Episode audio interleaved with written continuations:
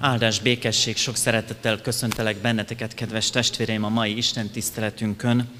Pálapostól szavaival köszöntöm az egybegyűlteket, kegyelem nékünk és békesség Istentől, ami atyánktól és az ő egyszülött fiától, a mi Urunktól, az Úr Jézus Krisztustól. Amen. Foglaljunk helyet, és a szép tündöklő hajnalcsillag kezdetű énekünket énekeljük.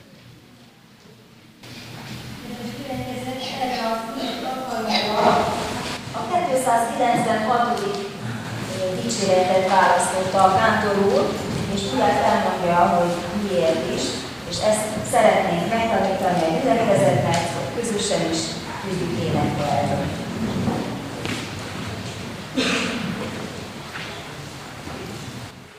Áldás békesség. A 296. dicséret szép tündöklő hajnal csillag néven kezdődik. Ö, hát röviden azzal tudnám indokolni, hogy most van az ideje, mert mindennek megvan az ideje, mondja egy helyen a Szentírás. Ennek most van az ideje, mert még karácsonyi ünnepkörben vagyunk, bármennyire is furcsán hangzik az a mondat, és az egész karácsonyi ünnepkörnek a fontos dicsérete, ez a 296. dicséret. Ha végig énekeljük ezzel a 7 verszakával, a hetes egyébként a teljesség száma, véletlenül választott szerintem 7 verszakkal, mindent meg fogunk érteni. A 45. Zsoltár alapján írta az írója egy gyönyörű szín dicséret, és a mai alkalommal kétféleképpen is meg fog szólalni. Egyrészt ebben a formában, ahogy itt most elénekeljük, és a kórussal és a zenekarral mindent készítettünk egy meglepetés, remélhetőleg kellemesek az egész gyülekezetnek, az igehirdetés után fogjuk elénekelni. Most a 296. dicséretnek akkor a, egy ilyen sírre állításra történjék meg először egy ilyen hangulati bevezető.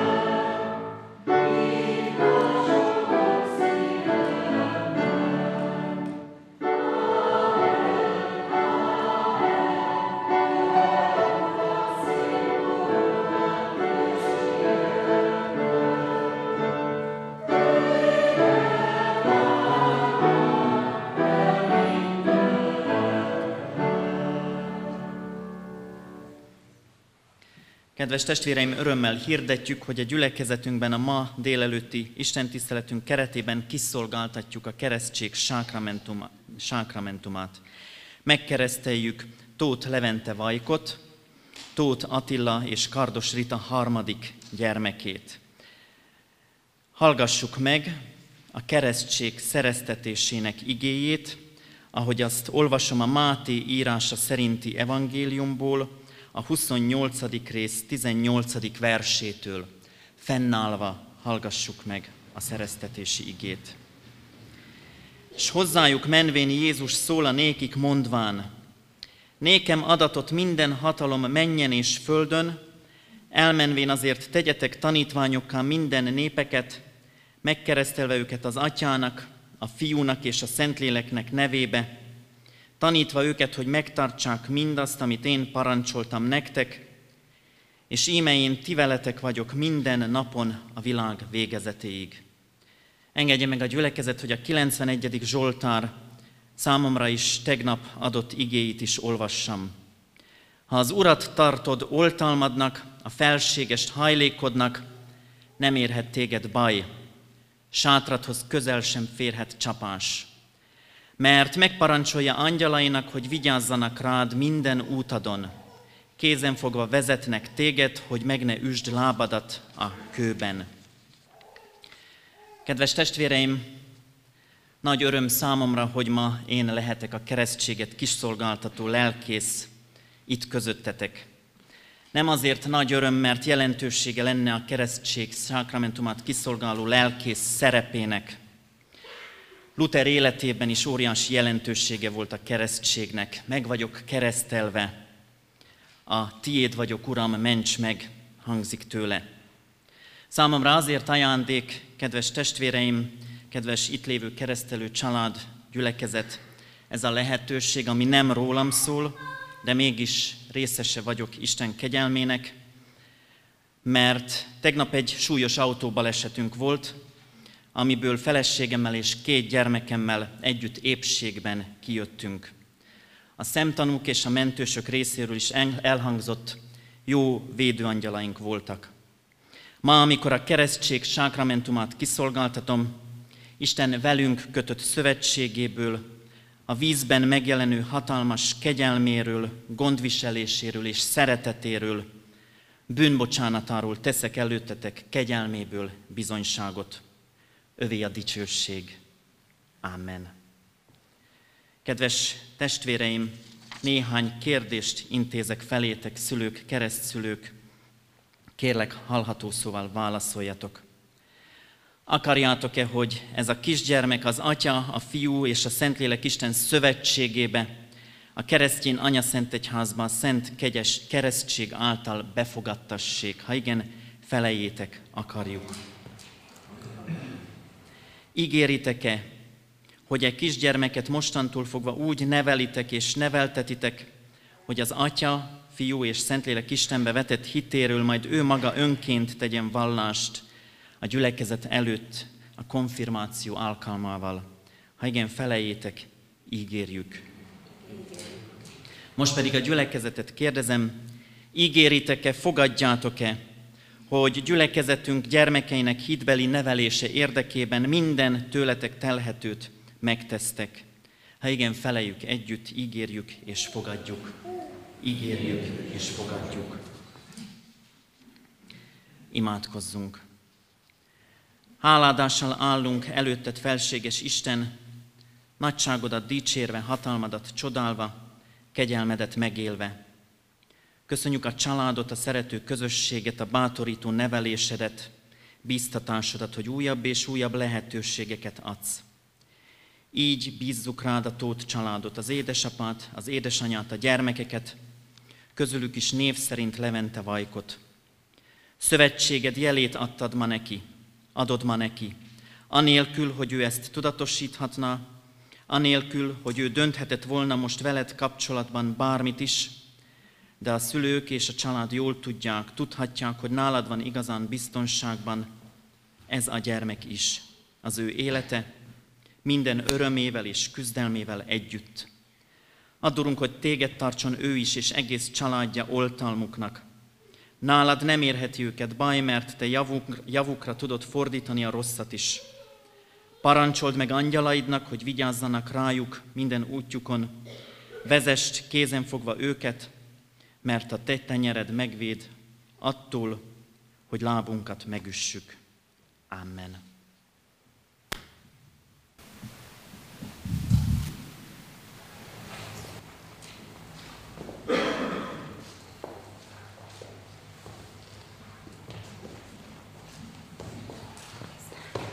Levente Vajk, keresztellek téged az Atyának, a Fiúnak és a Szentlélek Istennek nevében.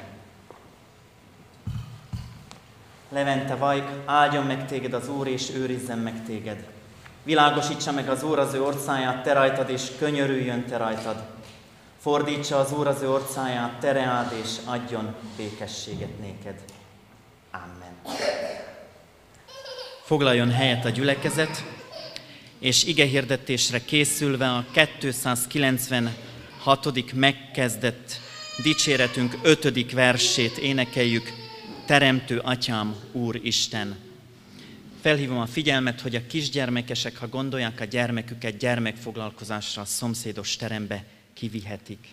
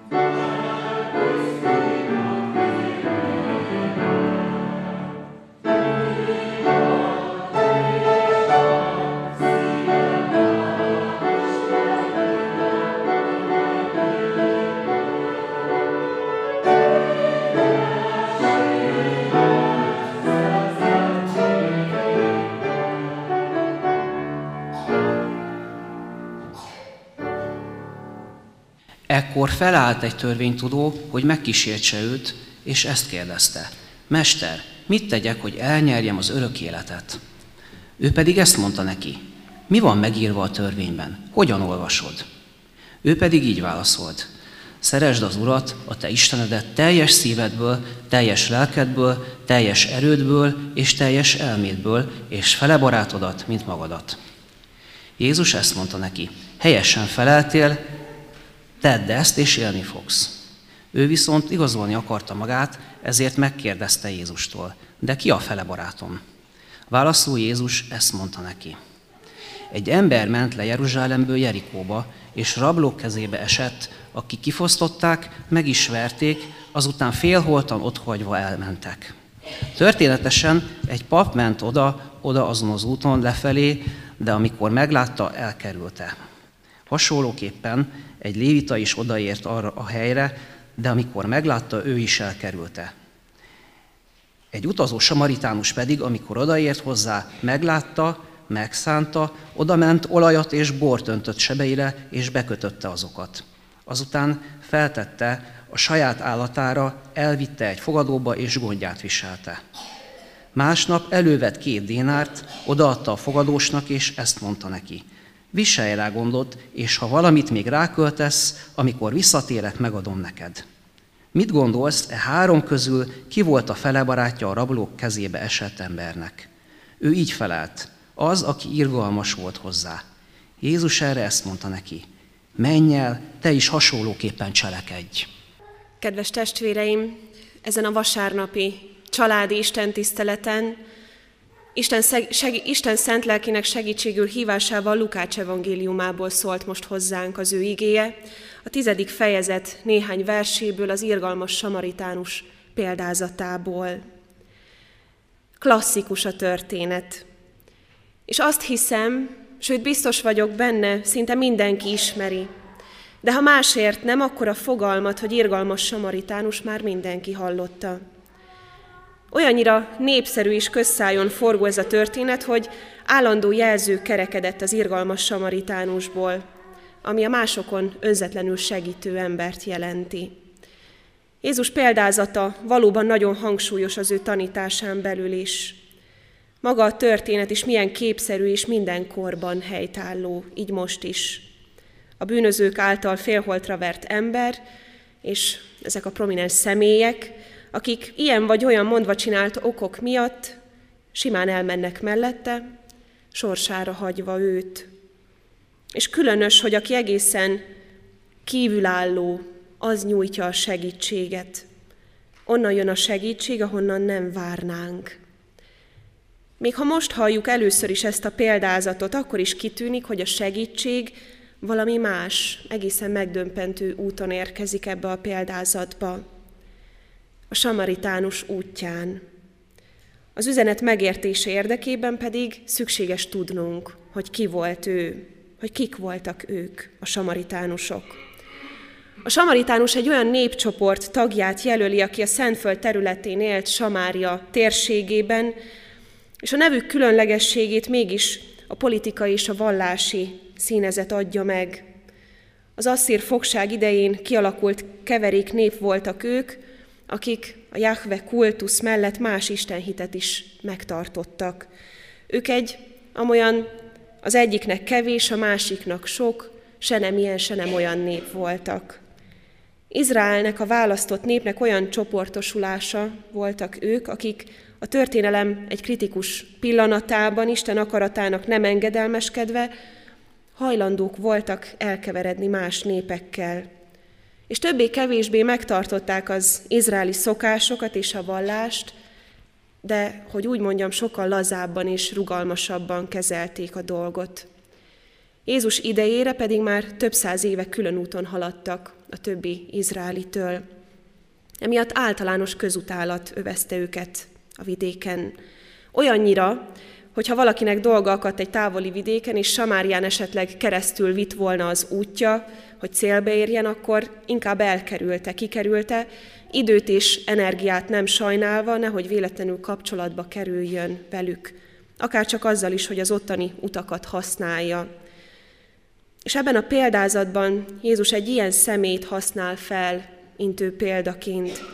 Egy samáriait állít a középpontba, onnan jön a segítség, ahonnan nem is várnánk. Feltehetjük a kérdést, vajon mit akar Jézus ezzel közölni? Vajon hol van részem ebben a történetben? Hol akar ez az én élettörténetemhez kapcsolódni, hiszen azt mondtuk néhány mondattal korábban, hogy ez mindenkorban helytálló. Mert arra is gondolhatunk, hogy vajon Jézus nem túloz itt. Jézus nem csak provokálni akar. És akkor persze más a helyzet. Talán meg lehet úszni úgy is, hogy nem veszem egészen komolyan az irgalmas samaritánus példázatát, csak úgy félvárról, ami még belefér, ami miatt nem kell feladnom a komfortzónám. Benne is vagyok, meg nem is, mint a lévita vagy a pap. Azonban ha őszinték vagyunk magunkkal, akkor látjuk, hogy Jézus az irgalmasságot nem egy opcióként tárja elénk, ha ismerjük Istent, akkor mindannyiunk számára világos, hogy Jézus az irgalmasságot nem csak úgy mondja, mint egy választási lehetőséget. Nem. A keresztény ember csak irgalmas lehet. Az irgalmasság pedig nem kompromisszum. Ha komolyan vesszük Jézust, akkor az életünk szerves része kell, hogy legyen. És ez a legnagyobb tanulsága a történetnek amit a téma ad meg, a példázat. Mert nem egyszeri megtörtént eset, hanem minden időben megismétlődő események képlete. Ez a példázat, amit itt az Úr Jézus mondott, minnyájunk élettörténete is, az irgalmasság története. Hogyha az irgalmasságról gondolkodunk, és a Szentírás lapjait lapozgatjuk, akkor látjuk azt, hogy alapvetően ez Isten tulajdonsága. Istenről olyan gyakran olvassuk a Bibliában, mind az Ó, mind az Új Szövetség lapjain, hogy ő irgalmas Isten. Ki az irgalmas? Röviden így szokták mondani az, aki segít a másikon, Ezt azonban ki kellene egészíteni legalább azzal, hogy az, aki érdek nélkül segít a másikon. Irgalmas az, aki nem úgy bánik a másikkal, ahogy azt megérne, megérdemelné, hanem jobban. Amikor Isten irgalmáról van szó, akkor gyakran feleleveníthetjük a képet magunkban, amit a 103. Zsoltár is mond, hogy nem bűneink szerint cselekszik velünk, és nem fizet nékünk a mi álnokságaink szerint. Nem olyan a fogadj Isten, amilyen az adjon Isten, ahogy mondani szokták. Nem úgy viszonyulunk a másikhoz, ahogy ő viszonyult hozzám, ha éppen megbántott, rosszul bánt velem. Nem, jobban bánunk vele. Jót ad annak is az irgalmasság, akitől rosszat kapott.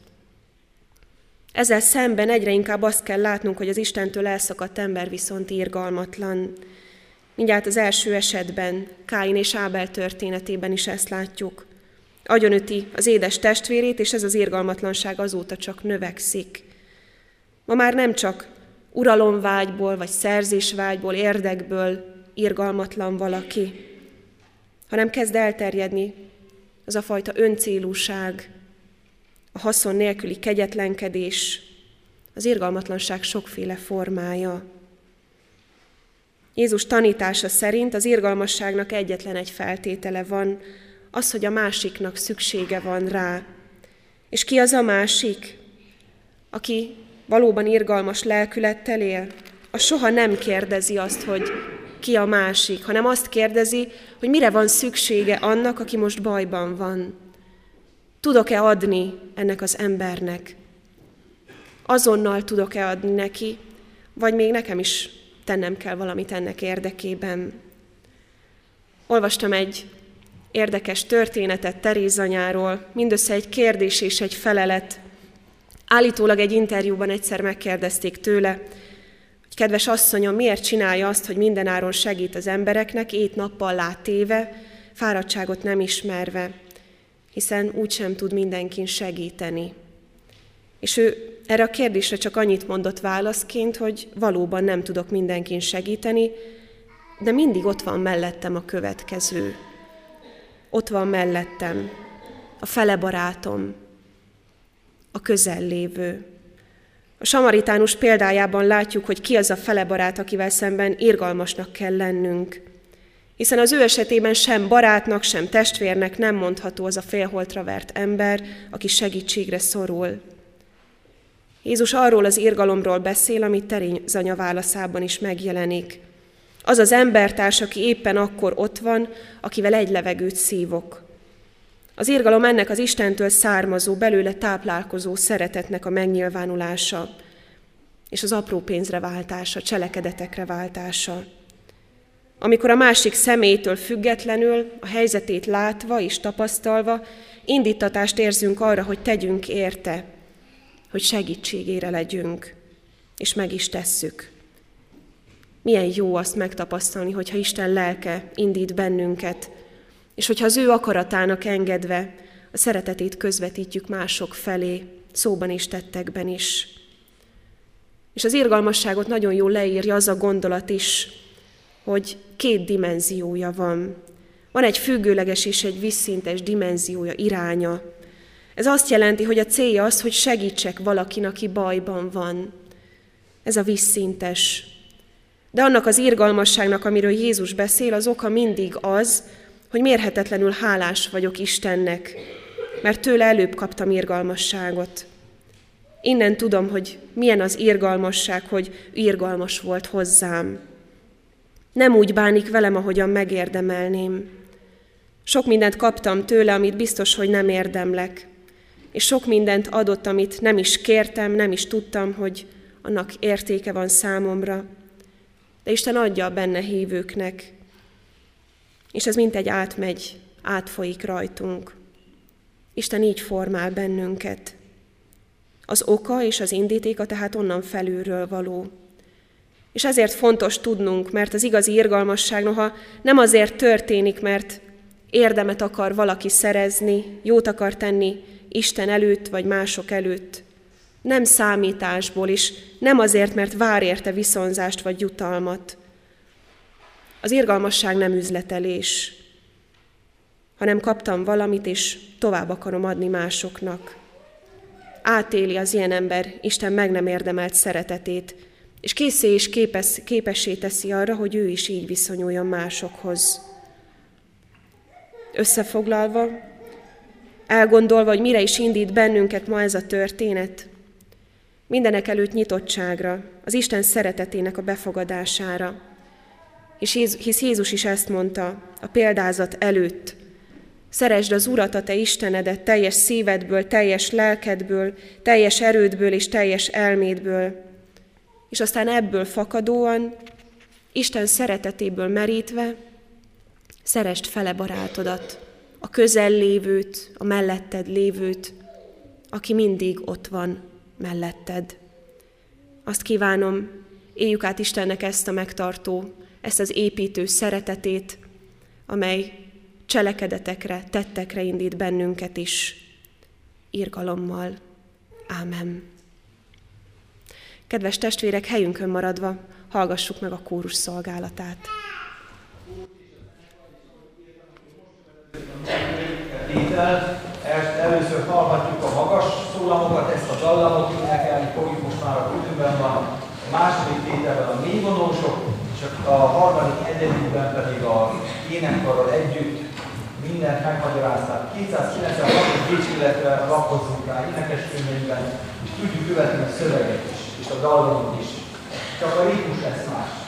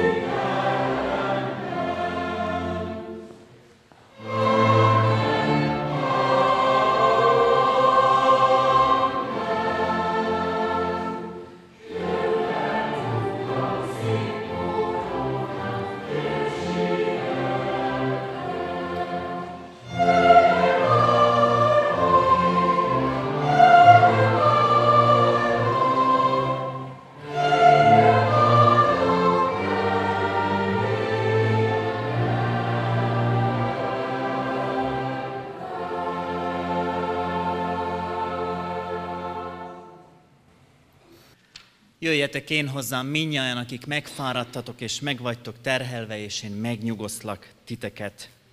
Jézus biztatásával, bátorításával hirdetem a gyülekezetnek, hogy a mai alkalmunkon az ökumenikus imahét záró alkalmán az Úrnak asztalát megterítettük. Halljuk meg a szent és kegyelmes Isten hívását, íme minden készen van, jöjjetek a vendégségébe. Halljuk meg, kedves testvéreim, miként szerezte a mi Úrunk Jézus Krisztus az Úri Szent Vacsorát. Megírta ezt az első három evangélista, de legteljesebben Pálapostól a korintusi gyülekezetnek írt első levele 11. részének 23. és következő verseiben a következőképpen fennállva hallgassuk meg a szereztetési ige szavait. Mert én az Úrtól vettem, amit át is adtam nektek, hogy az Úr Jézus azon az éjszakán, amelyen elárultatott, vette a kenyeret, és hálát adva megtörte, és ezt mondotta. Vegyétek, egyétek, ez az én testem, amely ti érettetek, megtöretik, ezt cselekedjétek az én emlékezetemre. Hasonlóképpen vette a poharat is, miután vacsoráltak, és ezt mondotta. E poháram az új szövetség az én vérem által. Ezt cselekedjétek, valamennyiszer isszátok az én emlékezetemre. Mert valamennyiszer eszitek-e kenyeret és isszátok-e poharat, az Úrnak halálát hirdessétek, amíg eljön. Vizsgáljuk meg lelkiismeretünket a szent és kegyelmes Isten színe előtt. Vegyük számba csendben vétkeinket, és kérjük Istent, hogy bocsássa meg azokat.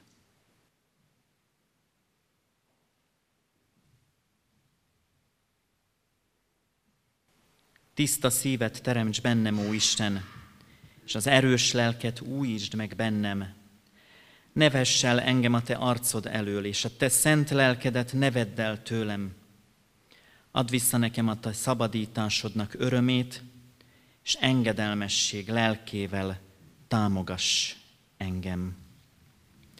Vallást tettünk a mi bűneinkről, tegyünk vallást a mi hitünkről is, mondjuk el együtt az egyetemes keresztény egyház hitvallását. Hiszek egy Istenben, mindenható atyában, mennek és földnek teremtőjében, és Jézus Krisztusban, az ő egyszülött fiában, a mi Urunkban, aki fogantatott Szentlélektől, született Szűz Máriától, szenvedett Poncius Pilátus alatt, megfeszítették, meghalt és eltemették. Alá szállt a poklokra, harmadnapon feltámadt a halottak közül, felment a mennybe, ott ül a mindenható Atya Isten jobbján, onnan jön el ítélni élőket és holtakat. Hiszek Szentlélekben, hiszem az egyetemes Anya Szent Egyházat, a szentek közösségét, a bűnök bocsánatát, a test feltámadását és az örök életet. Amen. Jól lehet, kedves testvéreim, én a ti bűnbánatotokban és hitvallásotokban nem kételkedem. Mégis Anya Szent Egyházunkhoz híven két kérdést intézek hozzátok, ezekre válaszoljatok hallható szóval. Hiszitek-e, hogy úgy szerette Isten a világot, hogy egyszülött fiát adta, hogy aki hisz ő benne, el ne vesszen, hanem örök élete legyen. Ha igen, felejétek, hiszem és vallom. Ígéritek-e, fogadjátok-e, hogy e kegyelemért egész életeteket az Úrnak szentelitek, mint élő, szent és neki kedves áldozatot. Ha igen, felejétek, ígérem és fogadom. Én is mindezeket veletek együtt hiszem és vallom, ígérem és fogadom most azért, mint az én Uramnak, az Úr Jézus Krisztusnak méltatlan bár, de elhívott és megtartott szolgája. Hirdetem nektek a bűnök bocsánatát és az örök életet, melyet megad a mi Urunk Istenünk ingyen való kegyelméből az ő szent fiának, Jézus Krisztusnak érdeméért. Amen. Foglaljunk helyet, kedves testvéreim, és akik magatokat az Úr asztalának ura, úr vacsora vételre méltóképpen előkészítettük, járuljunk az úrasztalához szép rendben. Kérem, hogy először az ablak felüli oszlopból és a sorban az ablak felé haladva jöjjenek ki a testvérek, és majd itt középen menjenek vissza, és ha ez az oszlop sorra került, akkor az ajtó felőli gyülekezeti tagokat is kérem, hogy az ajtó felé indulva, és majd középen visszamenve foglaljanak helyet az urvacsoránál. Urvacsora osztás alatt énekelni fogunk a 379. dicsérettől a szükséges énekeket és verseket énekeljük, és felhívom mindazok figyelmét, akik az úr vacsoránál nem akarnak alkoholos borral élni, kérjék a kék szalagos kejheket. A gyermekeket is hívjuk gyermekáldásra.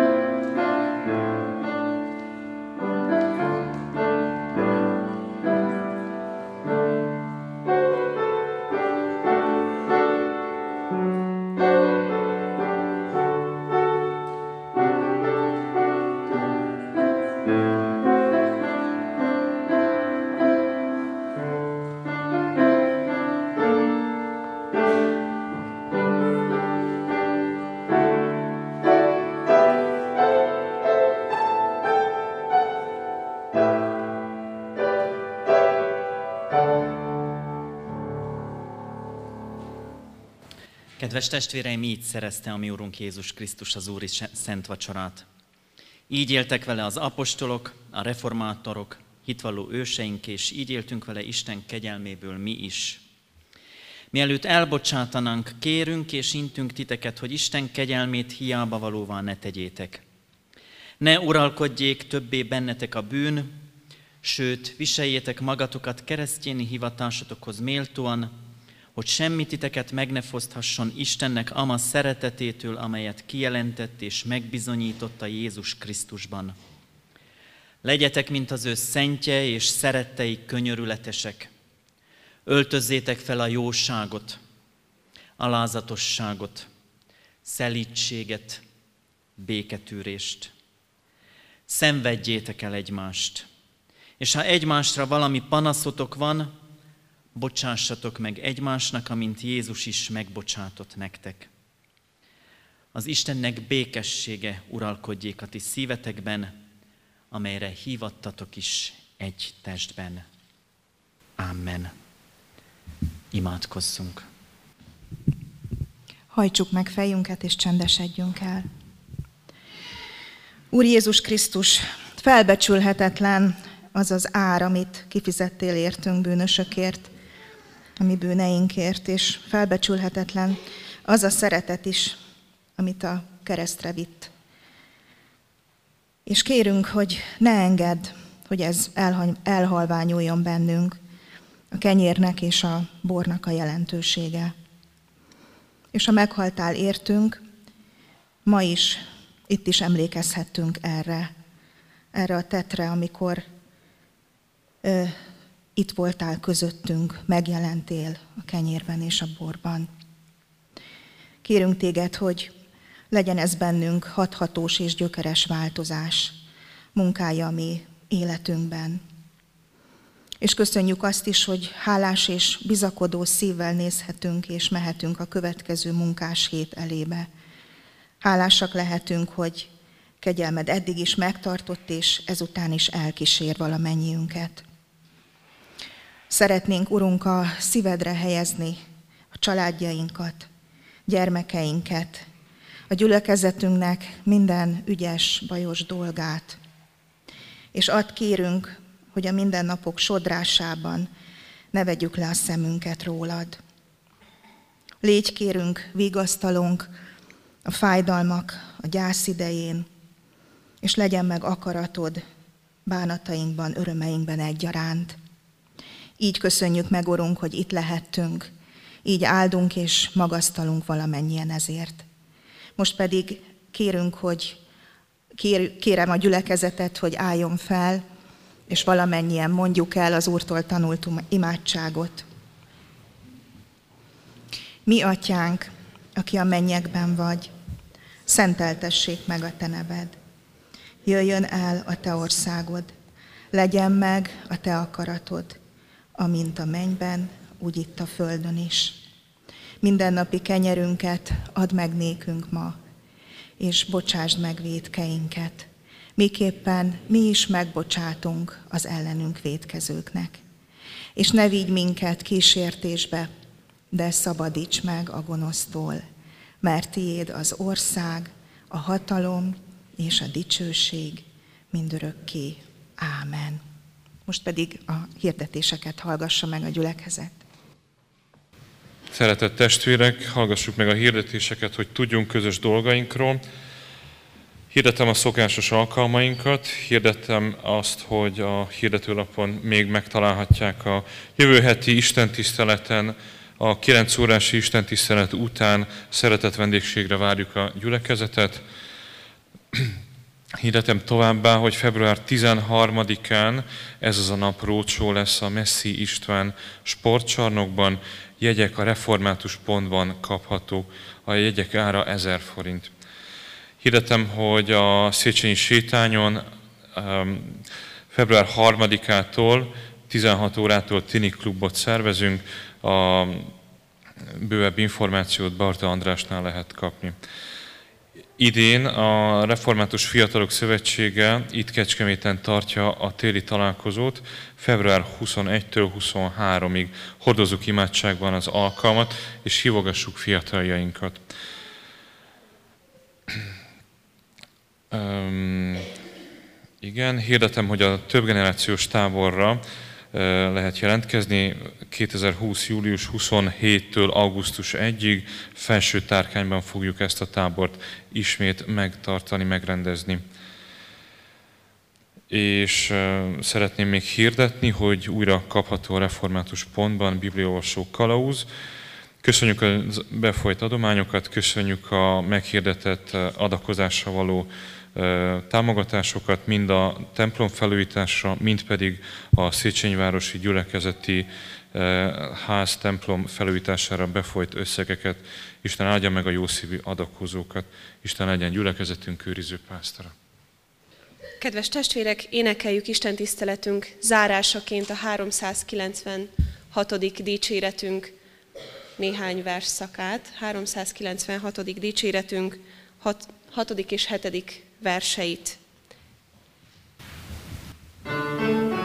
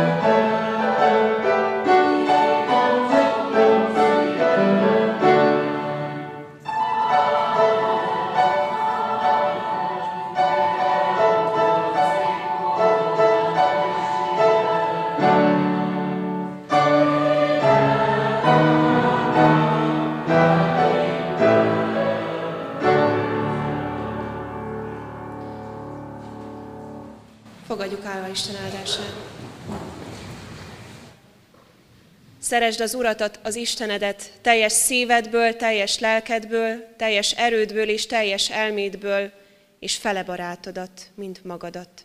Ámen. Áldás békességet, további szép vasárnap délutánt kívánok a testvéreknek. Áldás békesség.